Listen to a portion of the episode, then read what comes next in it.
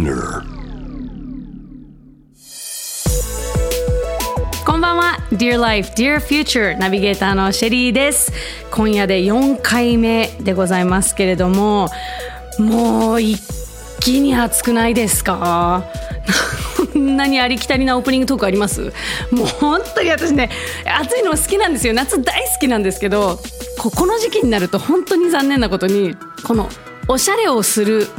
暑さ対策をする、暑さ対策勝っちゃうんですよ。夏におしゃれができないっていういや暑くて無理ってなって、毎日なんか本当にクタクタの T シャツと短パンみたいないや、もう下手したら農作業するんじゃないかぐらいの格好になってくるんで、これはね本当に反省してるんですけど、なんかもうみんななんでみんなこんなおしゃれできるのと思って、公園とか行くじゃないですか。で子供とか連れて、私は母親だぞ、子供と遊ぶのが今日は仕事だと思って農作業の格好で行くんですけど、まあ素敵なお母さんたちが真っ白いなんかセットアップとか着てると、そんな白のセットアップなんか危ないじゃんって思うんですけど、そういうお母さんはもう子供が泥だらけでまあまあって走ってきたのをちゃんと抱き上げて、真っ白いセットアップ泥だらけにするんですよ。かっこいいと思って、もう私洗濯考えたら触んないでやめて触んないでその手でってなるけど、やっぱそういうこうなんか生活にも心にも余裕のあるお母ちゃんになりたいなって思うこの暑い日々です何の話まあね、番組ではセルフリスペクトを皆さんに募集してるんですけれども、心が豊かになる、自己肯定感が上がる取り組み、ハッシュタグセルフリスペクト、先月のに対してね、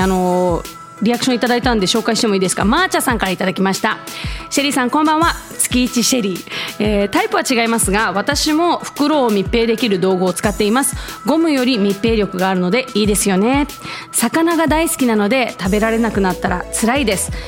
過剰漁獲や温暖化、汚染が原因なんですね。先月のね、海について、お魚についての放送を聞いてくださったんですね。ありがとうございます。そう、先月のね、私のセルフリスペクトはエニーロックっていう、例えばちょっと開けた冷凍食品とか袋のものをピッて止めるものを紹介したんですけど、似たものをね、これ今写真も上げてくれてて、あ、こういうのもあるんだっていうね、よかったら皆さんハッシュタグセルフリスペクトでチェックしていただきたいと思います。今月のねシェリーのセルフリスペクト、千葉生活が私1年間あったんですけど、で、都内戻ってきて、やっぱりこうなんか土に触れるっていうか、こうなんか緑を感じるっていいなと思って、本当に生まれて初めてグリーンを買ったんですよこの年になってサボテンとか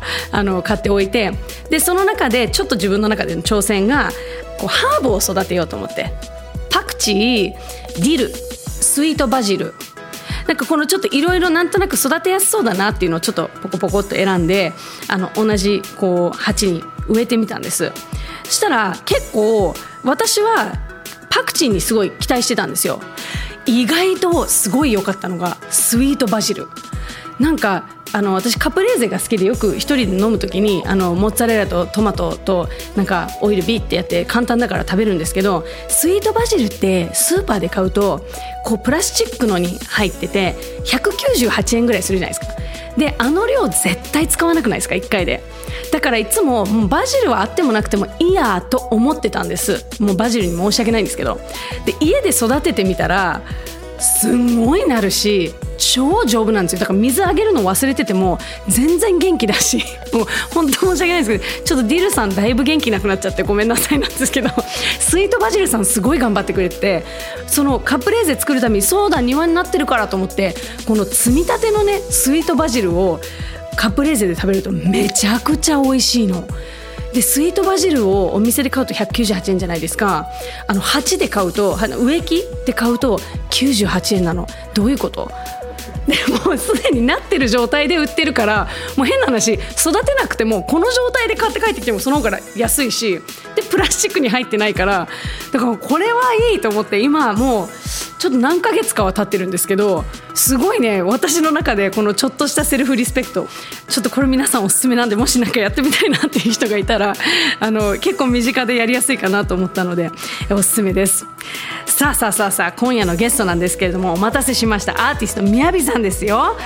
ね。え三味線にインスパイアされたスラップ奏法を独自に編み出し、侍ギタリストとしてはもちろんなんですけど、俳優としてもモデルとしても世界を舞台に活躍されてますよね。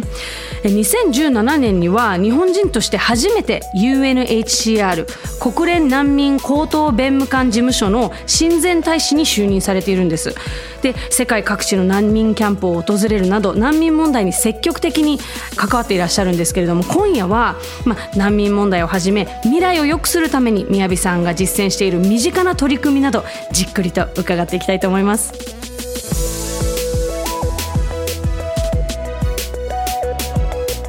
Itochu,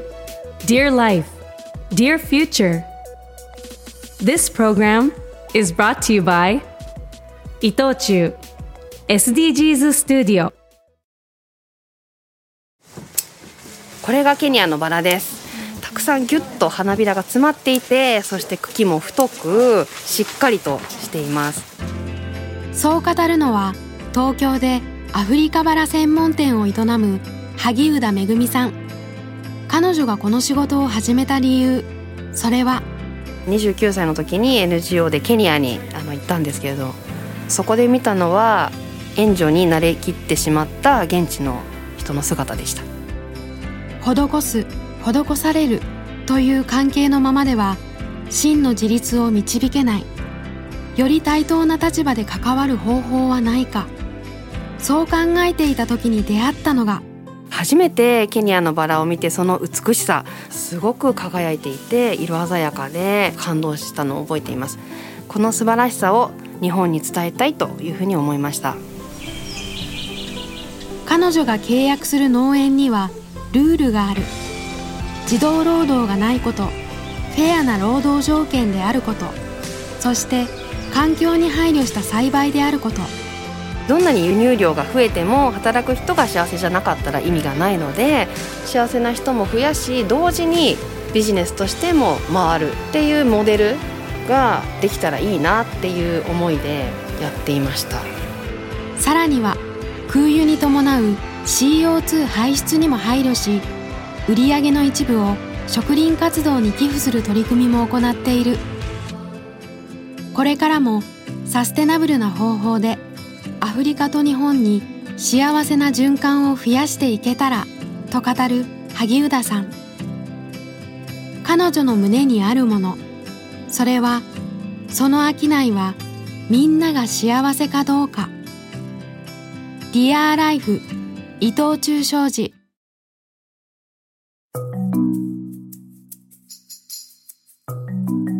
シェリーがお送りしています Dear Life, Dear Future。 ここからはゲストと一緒にお送りしていきます。アーティストのみやびさんです。さあ、よろしくお願いします。よろしくお願いします。お久しぶりですね。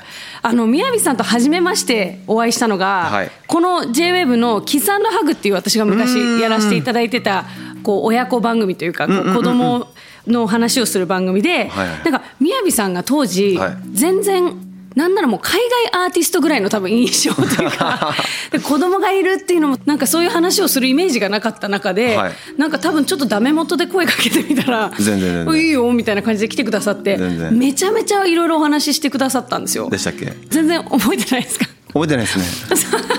酔っ払ってたわけじゃないんですけど、今日もなんかね、私気になってるんですけど、この今目の前に置いてるのはあれですか、シルバーテキーラロックですか？違います、水です。水です。なんかみやびさんが飲んでるとお酒にしか見えなくてよう言うわ。俺多分ね、初めてやったの多分ね、シェリーさん爆酔いしてた時だと思う。いや絶対違う、初めては J-Web です。あ、そうかな。その後にもしかしたらどっかで、いや違うよ、酔っ払ってたら覚えてないんだよ多分。それはありえますでしょなんだろうな、お互い様ということで、いやそうですね。その後どうですかっていう話とかもいろいろ聞きたいんですけど、その当時は、お子さん2人いらっしゃって、今はなんと、今年の2月25日に3人目男の子スカイラーくんが、はい、おめでとうございます。ありがとうございます。今ちょうど5ヶ月ですか。そうですね、はい、いや どんな感じでしたっけ5ヶ月って。そうなんですよね。あれいくつ今3歳と5歳です。あでもまあまあまあうちだから上が11歳と10歳だから、あ年子ちゃんなんですね。そう上がね。そうか。じゃあもう 10年ぶりの赤ちゃん。あこうだったなみたいな、うんうん、でもコロナで結構生活変わったんじゃないですか。まあ、そうですね。あだから海外行けないんで、うんうん、だからまあ去年は今じゃ日本で。そうですはい。はまあ日本のはね今はあれですけど、まあ、今年の10月にアメリカツアー入ってるんですけど、うんまあ、今はねちょっとアメリカとかワクチンがね普及が進んでるん で、ねまあ、ワイワイやってますけど、まあ、でも日本はね本当に安全な国だし、うん、子供を育てていくっていう意味ではアメリカとか去年とか本当に1年以上もうみんな子供たちホームスクールというかね。そうですね。そうあれはやっぱきついっすよね。うん子供も親も、まあ、そうそううだから、まあ、そういう意味で今、まあ、こっちにいてもともとはじゃあアメリカで生活されてたんですね。で、まあ、コロナきっかけに日本に帰ってきて。そうですねちょっと前ですね、はい、なんかこう娘さんたちも10歳11歳ってなると、うん、きっと学校でいろんな例えば環境問題とか、うんうんうんうん、ジェンダーとか、はい、いろんなことに学んで帰ってくることがあると思うんですけど、はい、外から持って帰ってくる情報で面白かったのってあります？そうですねまあ、情報っていうか、まあ、彼女たち僕らツアー行くじゃないですか、はいまあ、ヨーロッパとかツアー行って帰ってきて肉やめようって言われたりいきなり、うんうん、食べるの肉を食べるのやめようって何ですかっていう話です、はい、結局だからその、まあ、気候変動環境問題に、うん、例えば僕たちがゴミプラスチックともそうだし漁業の乱獲もそうだし、うん、でプラス畜産業お肉をね家畜を育てるための水の消費量だったり肥料の、ね、消費量で、まあ、いろんなものを、まあ、彼女たちは学校とかドキュメンタリーとか、まあ、結構今ね「Kiss the Ground」とか「コースベリス」とかいろんなドキュメンタリーもあるじゃないですか。そういうのを、はいはいまあ、家族でいつも見るんですよね。飯食いながらそうそうで家族で食事しながら環境問題ドキュメンタリー見るんですか。ジェンダー上の長女がねジェンダーフルイドですかジェンダーそうそうだからこの前も LGBTQ の、レインボーフラッグ作ってそう学校でレインボーフラッグ作ってレポート作って、うん、それをじゃあビデオ作る係それを、レポート書く係でそれ広める係ってなってで彼女いっぱいやっててで俺とメロディーのとこ来てちょっとダディとマミーのSNS 使ってこれ拡散してくんないっつって、うん、いやいやいやいや結局影響力のある人にこれを広めてもらいたいみたいな、うん、ちょっとじゃあ、考えてみますみたいなまあでもそううまくねうんうん、でも言ってることは素晴らしいしそれを逆に僕たちがやっぱサポートしていくべきだと思うから、うん、そこはねスプレッドしたんですけど。いやなんか私今まあさっき言ったみたいに3歳と5歳なんですけど、はい、なんかまさにこれから多分そういうことをいろいろ教えていかなきゃいけないなって思うんですけど、うん、宮城さんなんてもうご自身でも難民問題とかいろんな環境問題に取り組んでるから、はい、言ったら情報量もすごく多いですしすごい多分真剣に向き合ってる分思いもね、はい、熱くなってるというか気持ちが大きいと思うんですけど、はい、子供に説明するときに聞かれたときにどこまで説明するかとか何歳ぐらいでどのぐらいなんていうんですか夢あんまり壊したくないなっていうのもあるじゃないですか、はいはいはい、世の中に対しての、はいはいはい、だからそこのバランスを今すごいどこまでどこのタイミングで教えたらいいだろうかっていう、はい、そうですね、まあ、僕のやり方が正解かどうかは分からないですけど、うんまあ、環境問題難民問題とかあとは食肉の問題とかは、うん、僕は全部性教育も含めて全部、うん、教えてますね。もう聞かれたら全部本当のことをむしろもう聞く前に教えるみたいなへもう結局ねやっぱり僕たちが通らないといけない道だし知らないがゆえになんだろう犯してしまう間違いもたくさん僕はあると思うんですね。で特にやっぱ、うん、変にオブラートに包み隠さずにじゃあ僕たちがじゃあこう食べてるこのお肉一つとってもこれは誰かがねそこのプロセスを経てここに届いてるっていうことをやっぱり見させますし、うんうん、時にやっぱショッキングなことも、うん、ありますよね。だけどまあ遅かれ早かれやっぱそれはそうか、うん、もちろんそのタイミングももちろんあると思うんですけど、うん、まあ彼女たち自分の言葉で自分の意思を伝えられる年齢にはもう達してるので、うん、包み隠さずまっすぐ話してますね。へ、うん、聞かれて困ったこととかありました今まで。あ、いいですね、うん、だからその肉を食べるっていうことに関してはすっごい。そうそう、どうしたんですか結局それ。まあ、結論から言うと、うん、今は現在あのベジランチ、要するに昼へ全部ベジタリアン、はいでまあ、僕なんかはちょっとやっぱりできない時は外でね、うんうん、あるのでそれはあれなんですけど、基本的にはもうあの朝昼あのベジタリアンで夜のみっていう感じで、もともとだからそののみマンデーっていうのやってたんですよね、その月曜日だけ、はいはい、ポール・マッカートニーさんが提唱してるそうそうそうノーミートマンデーですね。それで、やってたんですけど、はい、それも長女から陳情が入りまして、うん、これじゃ足らんとこれじゃ何も変わんねえへえすごいそうっすかって、まあ、僕はそのことに関してはやっぱりそのお肉を食べることって、うんじゃあ人間として生まれてきてそれが本当に先天的に備わっていたことなのかどうなのかっていう、うんうん、火を使う前は食べれなかったわけじゃないですか、うんうん、だからそこの答えって僕実は出てなくって、うんうん、でその中でこう先祖代々こういろんな、ね、文化の中で培われてきたもそれはもう食肉の文化も含めて培ってきたもその美しさもあると思うし、うん、その良さもあると思うしそこで経済回ってる部分もあると思うので、うん、僕はその食べることに対してどうその間違ってるかどうかってまだ答え出てなくて、ただこれはお肉もそうだしそれはその野菜もそうだしねその GMO の問題もそうですから、このなんだろう経済システムの中に取り組まれたその工業型のその畜産業に問題が僕はあると思ってて、その漁業もそうですし要するに取りすぎたりとかでそこになんか僕は根本的な問題があると思うので、そこに対しての自分たちのアティチュードとしてうん、こういうことをやろうっていう今結論には達しましたね、ファミリーでは、うん、なるほどなるほど。だからもう白黒じゃなくて一番心地いい場所を見つけてそこでちょっとでも変化を起こすみたいな、まあ、そうですねやっぱりなかなかねその今すぐその結果が出ないじゃないですか。そうですね、うん、答えがそうなんですよ。だからそれは本当に見ながらその世界でどうなってるかも見ながら、うん、進めていくべきなのかなと思ってやってますね、うんうん、はい。さあここで宮城さんの曲をお送りしたいと思うんですけれども、はい、タイトルは、はい、The Others。 これはどんな気持ちがこもった曲なんですか。そうですねまあ、僕自身その、まあ、世界中いろんなところをギター持って旅をしていて、やっぱりその音楽が僕たちをつなげてくれる、本当に言葉も、人種の違い文化の違いも超えてつなげてくれるんで、これは難民問題にも言えて、なんかこう言葉をそれぞれ全然違うんだけどやっぱりそれぞれの役割を全うしてその一つのことを達成していく。でこれ僕なんかはやっぱ難民キャンプに行くじゃないですか。でもその現場で毎日働いてるスタッフのね、現地の UNHCR のスタッフの皆さん、そして日本とか各国のそのオフィスでね、そこの情報をいろんなところの国連のエージェンシーと連携してやってる方々、キャンプには行けない人たちもたくさんいる中で、うんうんうん、それってでこういうメディアがあって僕たち発信する人がいて、それを聞く人がいて、でその人もまたたくさんの役割があってっていう、それぞれの役割が一つになった時に生まれるそのムーブメントの強さというか、うん、違ってていいっていう、うんまあ、そういうことを歌った歌ですね。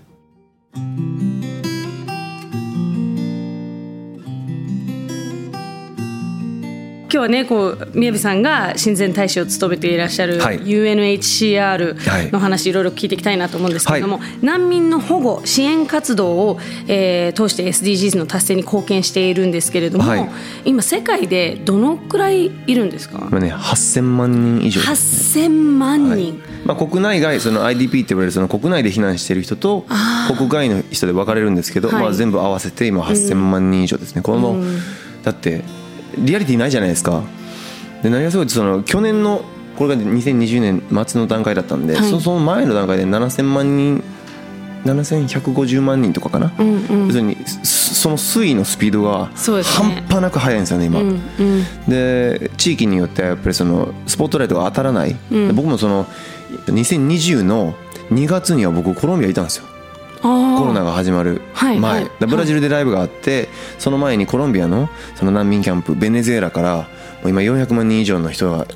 そう人口がね、まあ、それは経済危機なんですけど、うん、避難している状況で、でも例えばシリアとか、うん、あとはミャンマーとか、うん、でそういったその難民の問題と比べてやっぱスポットライトが当たりにくいんですよね。確かに。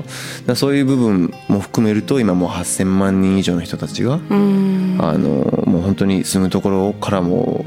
うなんていうんですか、全部持って、うん、知らない国に、うん、もう歩いて、うん、何日も何週間もかけて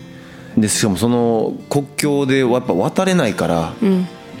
国境付近にずっと今溜まってる人とか、うんうん、入れてもやっぱりその国には受け入れられないから、うん、親御さんたちは働けずにずっとキャンプの中で何もできないんですよね、うんうん、だから子供たちが親の代わりに外に出て野菜作ったりとか、へー、そういうだから学校にも行けないし、うん、っていうような状況が世界中でまだまだ起こってるっていう。でも僕も今までもそのタイ、バングラデシュ、レバノン、コロンビア、ケニアとかも行かせてもらいましたけど、はい、やっぱそのもうそのキャンプの中にもそのコミュニティが出来上がるぐらいもう10年20年で一回来てもう一回国に戻ったけどやっぱり進めなくて、うん、もう一回避難するしてくる人とかもいて、まあ、現状全然良くなってないんですよね今、うんうん、そこに対して僕たちが何ができるのかって本当にぶっちゃけ無力感を感じる。いやそうですよねだって何にもよくできてないですし2017年に、はい、UNHCR の親善大使に就任されるんですけれども、はい、これ引き受けようと思った理由っていうかなんかこれなかなかな責任だぞって思うね、ちょっとこれテキーラの量を減らさないといけないなみたいなそう、ね、実際もロックスターねちょっともうなんか逆のね違う世界の住人的なイメージじゃないですか、うんまあ、そうですよね。なのでもう僕的にもともと別に何だろう親善大使っていうことに対してはそんなに意識が高くなかったというか、あとやること一緒なんで結局だってキャンプ行ってだって肩書きだけなんでタイトルがあるかないかそうむしろだからロックスター的にはその肩書きちょっとデメリットの方が多くないですかみたいな。かっこいい、ね、そうなんすかロックスター的にはってもう言ってみたいそうだけど、はい、そのまあやっぱ最初は僕はもう本当に何も知らずにもうアンジに話聞いても、じゃあ俺も行くっつってレバノンにギター担いで行ってもうセキュリティついてもう防弾のドアですよねその車も、うんうん、もうセキュリティもこれやばいなと。いや怖いですよね怖い。でもキャンプ入って子供たちの目の前でギターバンって弾いた時に子供たちが、うんうわーってこうねもうキラキラさせるわけじゃないですか、うん、それ見てあ少なくとも僕はこのキャンプの中でこの子たち外の世界を知らない子たちに対して僕は音楽でなんだろう伝えてあげるものはあるなと思ったからまずそれはやっていこうね。それは親善大使の活動とか別に関係なくてこれはやれるだけやっていこう。それで僕も逆にパワーももらうし、うんね、たくさんの発見もあるしでやっていこうってやっていく中でそのナンセン難民アワードっていうかあるんですねその、はいまあ、難民問題におけるそのノーベル平和賞みたいなこれも1954年3年かな4年かな、はい、からずっとやられてるんですけどその、まあ、難民問題に貢献した人を称えるアワードなんですけど、うん、でそこで僕演奏させてもらう機会がジュネーブなんですけどあってでそこで演奏した時に地元の子どもたちと演奏して彼ら彼女たち の、 その夢を叫んでもらってそれでその The Others を一緒にやったんですけどそこで来ていたその、まあ、難民支援をされてる方とかあとは政府の、まあ、偉い方とか、うんま、客席にいるわけじゃないですかもう 何百人とその人たちをロックできたんですよねそのうわーってなったんですよ今度ね、はい、あこれは難民キャンプの中だけじゃなくて外に対して、まあ、もちろんその人たちは難民問題に関わってる人たちですけど難民問題に興味のない人たちに対して僕はこの音楽を通じてメッセージを伝えられるのかもしれないと思って、うんでそこでその、まあ、UNHCR 側も同じようなことを感じてくれてたみたいでそこからですね、まあ、親善大使として活動を始めたの。そうなんですね、はい、さあシェリーがお送りしています Dear Life, Dear Future。 お知らせの後はサステナブルな取り組みに積極的に関わる理由そしてみやびさんが取り組むセルフリスペクトについて伺いたいと思います。はい、大量の海洋ゴミが流れ着く長崎県対馬の海。そのゴミがリサイクルされるそんな取り組みが始まっています。絶滅危惧種ウミガメにも嬉しいお知らせです。三方よしから続く SDGs 伊藤忠商事。これはフェアトレードされたコーヒー豆の音。一方こちらはフェアトレードではないコーヒー豆の音。同じ音なのに私には違う未来が目に浮かびます。三方よしから続く SDGs 伊藤忠商事。シェリーがお送りしています Dear Life Dear Future。 今夜のゲストはアーティストのみやびさんです。みやびさん、改めてよろしくお願いします。みやびさんはこの難民問題だけじゃなくて、はい、太陽光発電で作った電気のみを使うフェスに出たり、はい、ECC 語学の教育推進アンバサダーをされていたり、はい、あとグッチの環境に配慮したコレクショングッチオフザグリッドの広告キャンペーンに登場したりと、はい、もう本当にサステイナブルな取り組みに積極的に関わってらっしゃる印象なんですけども、はい、ただでさえね、アーティストやってで俳優もやってモデルもやってでお父さんもやってでこういうことってもうめちゃめちゃ忙しくなる中で、はい、さらに取り組んでいくっていうのはどういう、こう理由があるんですかね。僕もちょっと聞きたいんですけど、いやでもやっぱりその難民問題にしてもやっぱその多角的にその解決していかないといけない部分というか、うん、こういったアーティスト活動だけでもやっぱり無理ですし、政治家の方とかあと企業とか僕たちアーティストもなんかこういろんな人がこう、ね、持ち寄ってそのディアダルじゃないですけどそれぞれがそれぞれの役割を全うして初めてその一つのことを成し遂げられるというか、ECC のその語学教育推進アンバサダーに関しては、まあ、ずっとねもう本当に海外ばっかり行ってたんで、まあ、今コロナでまあこっちにねいる中で、まあこの国に何ができるんだろう、自分としてそのなんか貢献できることあるのかなと思った時に、まあそういったその対話力とか語学力、やっぱそういう部分がこの国がすごくなんだろうな、ずっと損をしてきた部分というか、うん、語学を喋れないがゆえに情報が入ってこなかったり、世界と連動していなかったりな、そこのギャップですね。いや本当にこう情報量の違いがもう圧倒されますよね。日本語で調べた時の入ってくる情報と英語で調べた時に入ってくる、いやこれはもうめちゃめちゃ損ですよね。そう、まあ、すごいビハインドしてるし、損をしてますねやっぱり。だって僕たちじゃあ地球がじゃあこれから爆発しますっていう時に僕たちだってずっとなんだサブタイトル待ってるわけじゃないですか。確かに翻訳待ってるわけでしょ。翻訳バージョンね。そう、はい、やっぱそのタイムラグってやっぱあるし、うんうん、そこはね教育制度、そうか、なるほどね、まあ、そうだからそれこそ2000年超えてから教育英語教育も変わってはきてるんですけど、うん、はいはい、それでもね、いやだからねこれみやびさんね、はい、課題が多すぎるじゃないですか。そうですね。でやっぱそれぞれやってることによってそれぞれの学びがあったり発見があったりするんですか。そうですね、はい、うん、やっぱり例えばね、オフタグリッドとかはまあ、去年はロサンゼルスのジェーン・フォンダさんとか、はいはい、うん、一緒のキャンペーンで出させてもらったんですけど、まあ、彼女のやってるアクティビティもそうですし、で今年は日本で撮ったんですけど、まあ、海外に行けなかったんで、うん、撮影一つ撮っても11時間ぐらい山の中で撮ったんですけど、虫とかねいっぱいいるじゃないですか、そのクモとか、うんうんうん、はいはい、でその山小屋にいてなんかトイレの小窓みたいなところにクモの巣張ってるんですけど、うん、で洗面器にじゃあ苔とか泥とかあって、まあ、なんか拭きたくなるじゃないですか、こうなんかこう、あー、なんですか、はい、心理的に、そうそうそう、うん、都市部に住んでる感覚でいうと、うん、それって異物じゃないですか、うんうん、でもはっとか、いや異物なのは僕であり、このむしろ山小屋であり、この小窓であり、この洗面台自体がこの山にとっては異物なんだなって、うん、その感覚、僕たちがじゃあこれから何かを作り出していくときに、この地球から僕たちは、まあ、これ食べ物もそうですけど全てのものを享受していて、それがいつかはやっぱ帰っていくっていうことを念頭に置いたものを生み出していかなくちゃいけないし、それがむしろもうそれがルールにしなくちゃ僕はいけない時代に来てると思うんですね。なるほど。なのでオフ・ザ・グリッド自体がグッチのコレクション全部ではないですし、うん、ファッション業界自体が全部今サステナビリティかというとそうじゃないんですけど、うん、でも僕たちがやってきた活動、それ音楽もそうですよね、はい、ギターなんて木も使ってますし、アンプなんかもガチの、ね、機材じゃないですか。だけどその活動とどうちょっとずつでもいいからそのプラスの方向に転換、うんうん、今できる範囲でいいからどれだけやれんのっていう、うん、そのカーボンニュートラルって何ですか、二酸化炭素とかメタンガスとか、うん、そういった、まあ、温室効果ガスの量とどれだけオフセットできるかですね、はい、プラスマイナスゼロにできるか、うん、それって言う人から見たら気休めじゃんって、結局出してんじゃんって言うんですけど、うん、でもそれを吸収できるいろんな、まあ、熱帯雨林マングローブとかもそうですし、はい、そういう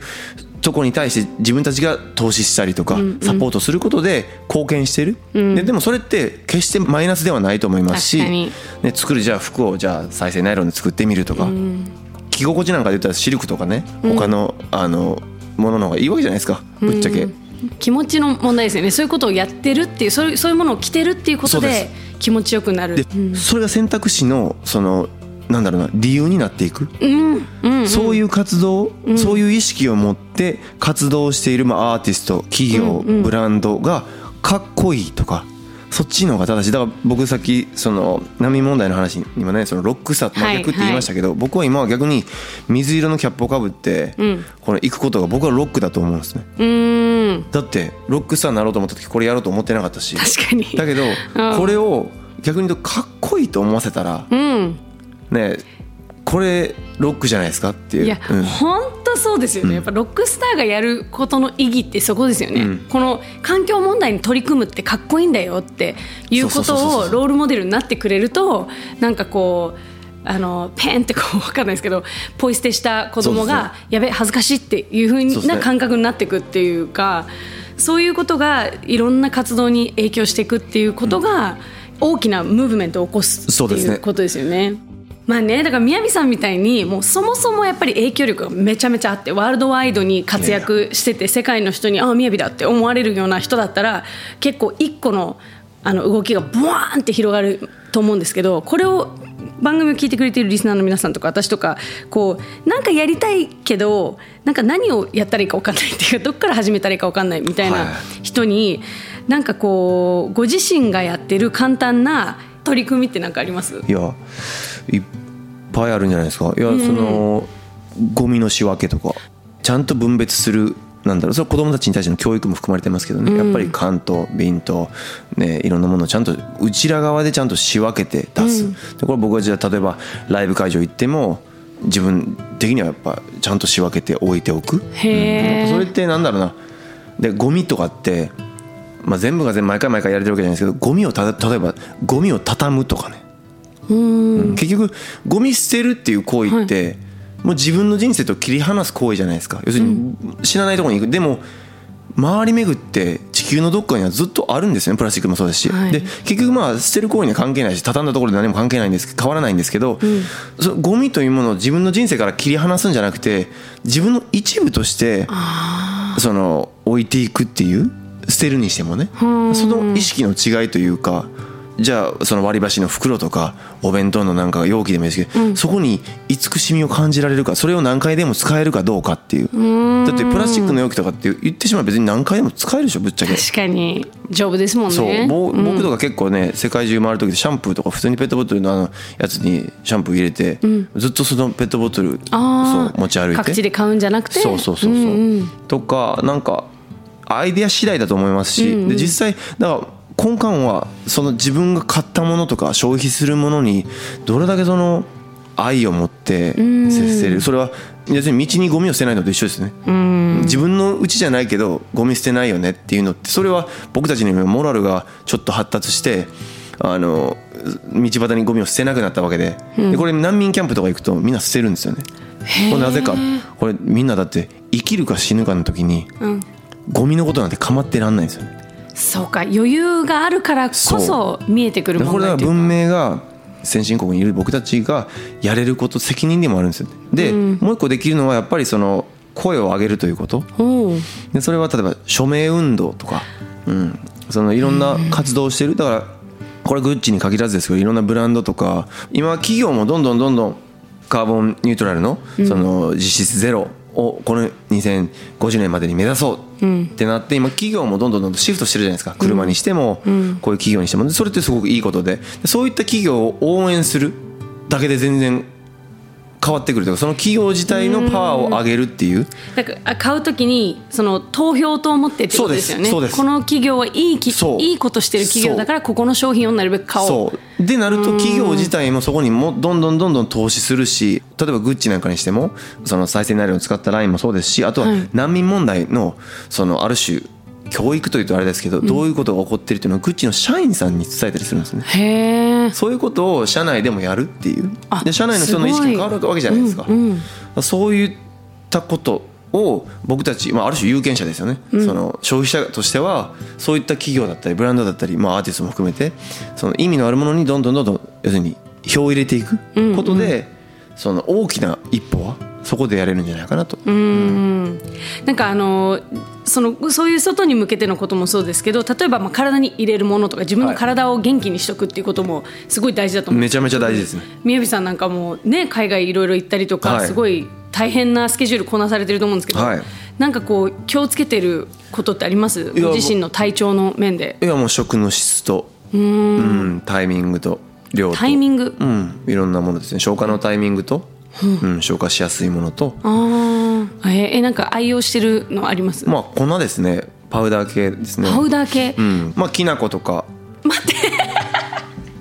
待って、うん、宮部さんが言ってた粉ってきな粉のことだった。超きな粉ですよ。きな粉でしょちょっと全然なんかこうアルファベットがバーって並んでる。きな粉バカにしてる今。違うきな粉は大好きです。きな粉をリスペクトしてますけど、こんな大きいなんかプラスチックのこういうなんか入れ物のなんかこう粉をなんか牛乳とかにバーンって入れてバシャカシャカシャカってやってるイメージだったのが、まあ、シャカシャカしますけどすごい身近なきな粉が出てきてびっくりしたんですけど。きな粉もマカもやりますし、あもう原材料で取って、そうかだからそうやってこうとにかく手軽に海外でも取れる栄養をしっかり取ってで健康管理をされているということなんですね。そうですねやっぱり。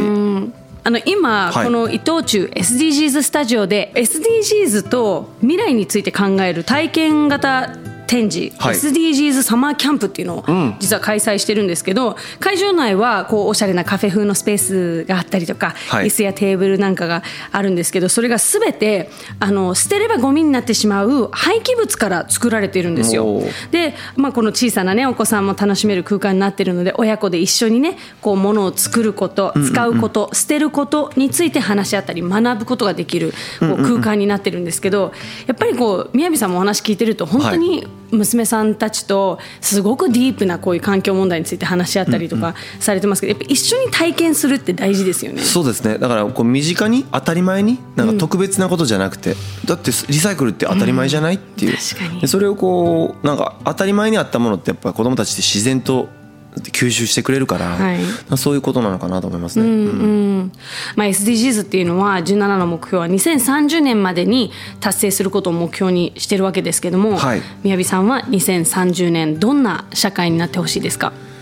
まあそうですねもっともっとね、まあ、国連自体パワーを持って世界の本当に世界どの国も従うルール、まあ、共同議定書みたいなその本当にルールをもっともっと強化してほしいし、うん、もうそのゼロエミッションもそうですけどなんかそれが当たり前になってる世界中を引っ張っていけるそのリーダーシップ各国もそうですし、うん、なんかもっともっと遠いところを見てその未来を語れる世界であってほしいなってすごい思いますよね。その国同士が見るんじゃなくて、うん、もっと違うところを一緒に見るその関係性であってほしいなと思いますし、うん、まあ難民問題によってやっぱり難民のね数というものをもっともっとやっぱあと10年後にね正直どうなってるか分かんないですし、うん、だけどまあ、うんまあ、第三カ国定住も含めていろんな他の国にね移住したりも含めてどんどんその解決策を見出して、うん、まあやっぱり少なくともその難民問題というものを作ってしまう問題、まあ、紛争とかそういうものがやっぱりなくなる社会であってほしいなと思いますね。そうですね、はい、いやなんか本当にもうめちゃめちゃお久しぶりだったんですけど、ね、なんかこういうお話する機会っていうのがなかったのでいつも酔っ払ってるもんだってね。いや違うんですよ。その1回も私だったのかなって未だに思ってるんですけどいやでもまあね、こういうお話改めてするとなんかすごいこんなにいろいろ活動されてたんだっていうのを改めてすごいなんか感動しました。まだまだいっぱい聞きたいことがあるので、ぜひまたいらしてください、はい、どうもありがとうございました。今夜のゲストは宮部さんでした。ありがとうございました。ありがとうございました。20代の頃アメリカの西海岸で同世代の若者たちが、まあ、手作りのローストコーヒーとかパンとかを街中で売ってそのもので人とつながっているのを見てやってみたいなと思ったのが最初です。そう語るのは立道レオさん。数年前彼は食を通じたコミュニティ作りを構想し地元鎌倉で自転車による手作りケーキの移動販売を始めた。すると神出鬼没のケーキ屋としてたちまち話題に。ローカルな人たちがケーキを買いに来てくれて、話ができて喜んでもらえるっていうところが何よりも一番だったなとは思ってるんですけど。コミュニティでのビジネスに可能性を感じた立道さんはやがて実店舗をオープン。さらには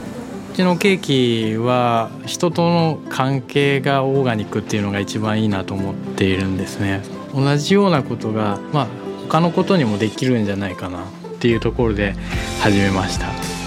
なんとアパレルブランドを立ち上げる。地元の縫い子さんとともに信頼できる素材だけを使っていい服を作り、地元の人たちに着てもらうために。その洋服とかお菓子とかやってきたことを、自分の好きなことをやりつつ、それがあまり地球に負担がかからないことだとかっていうところと関連づけて何かやれたら一番いいなと思ってます、はい、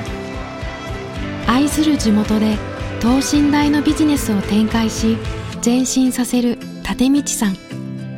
彼の胸にあるもの、それはその商いはみんなが幸せかどうか。ディアライフ伊藤忠商事。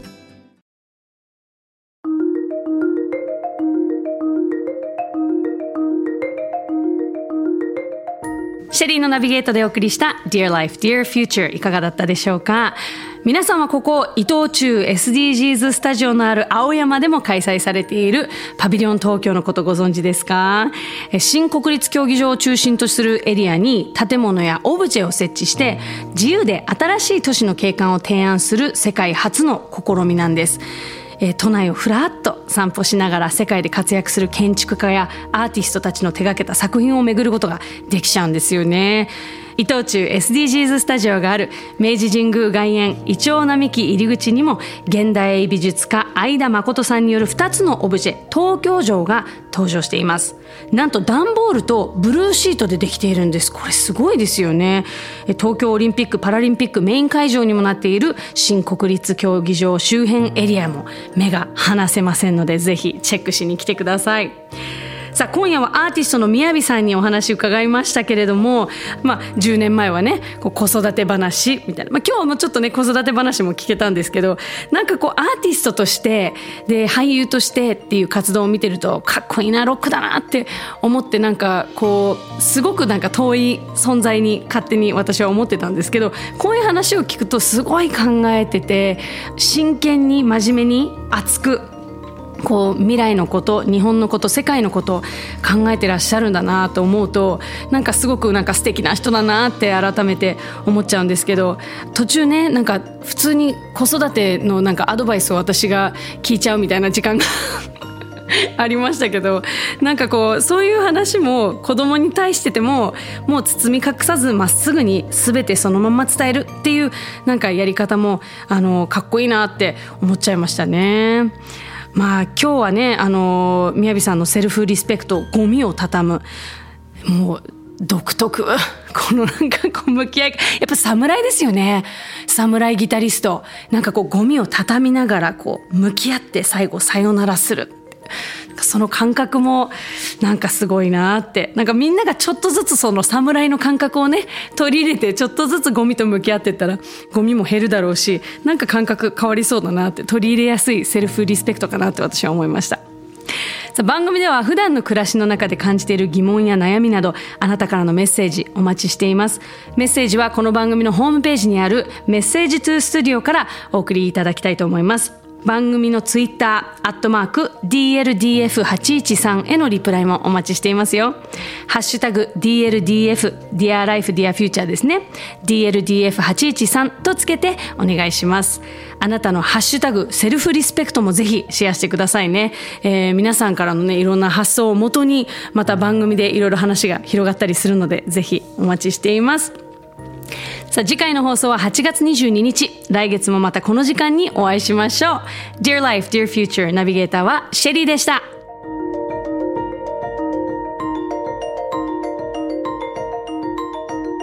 伊東中 Dear Life, Dear Future This program was brought to you by Itochu, SDGs Studio.